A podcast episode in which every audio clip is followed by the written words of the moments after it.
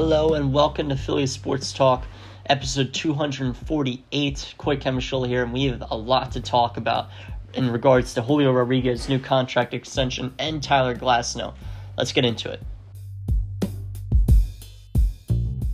Julio Rodriguez gets absolutely paid, and there is a lot going on with this deal.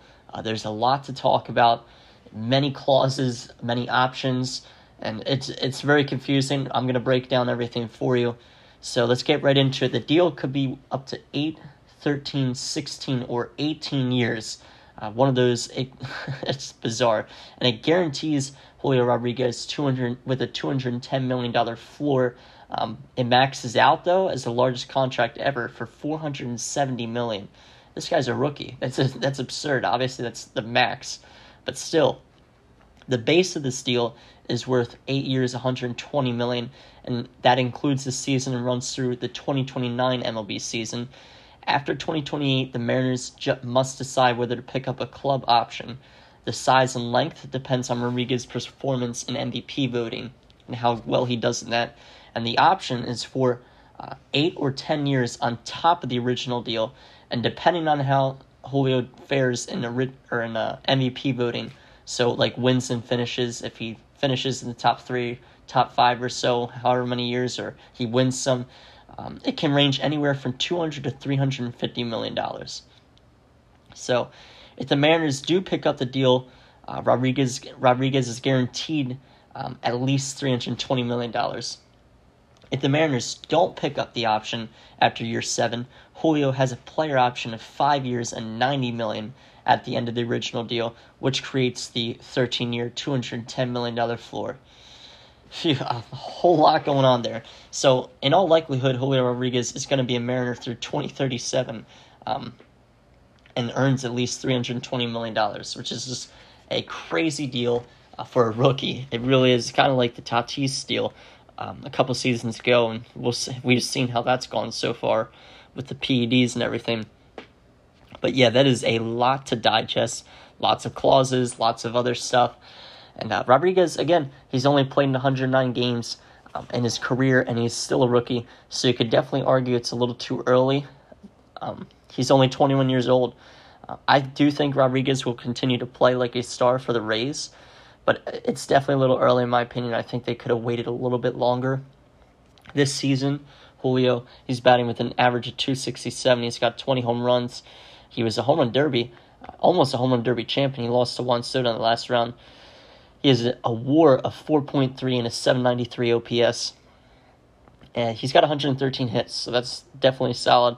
And he's an all star. He was an all star this past season. But what I do find interesting here Michael Harris, the Braves' young star, he signed an eight year, $72 million deal earlier this season that will make him a Brave until 2033.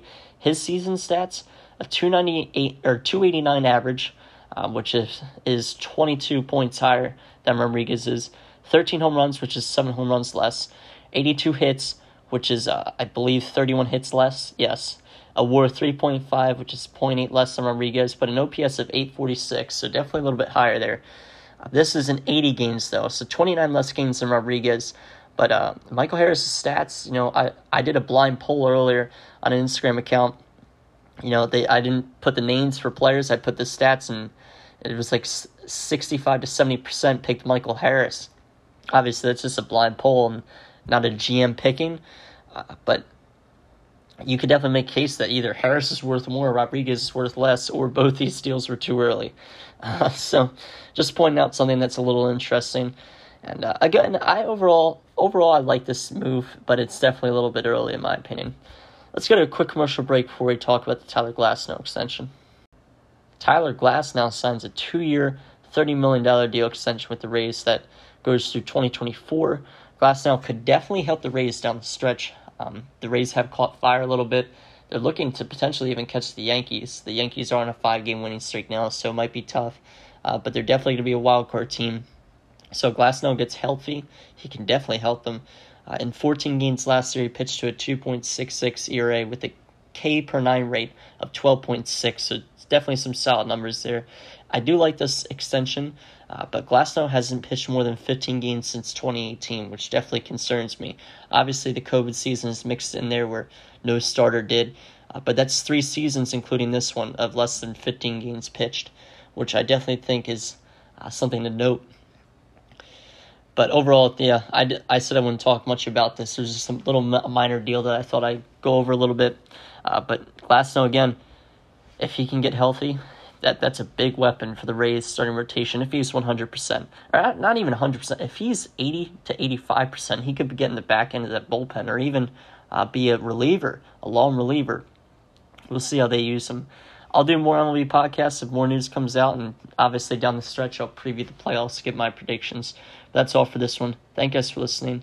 Go follow the Philly Sports Talk Instagram page and TikTok. It's philly.sports.talk underscore no capitals. Thank you. Peace.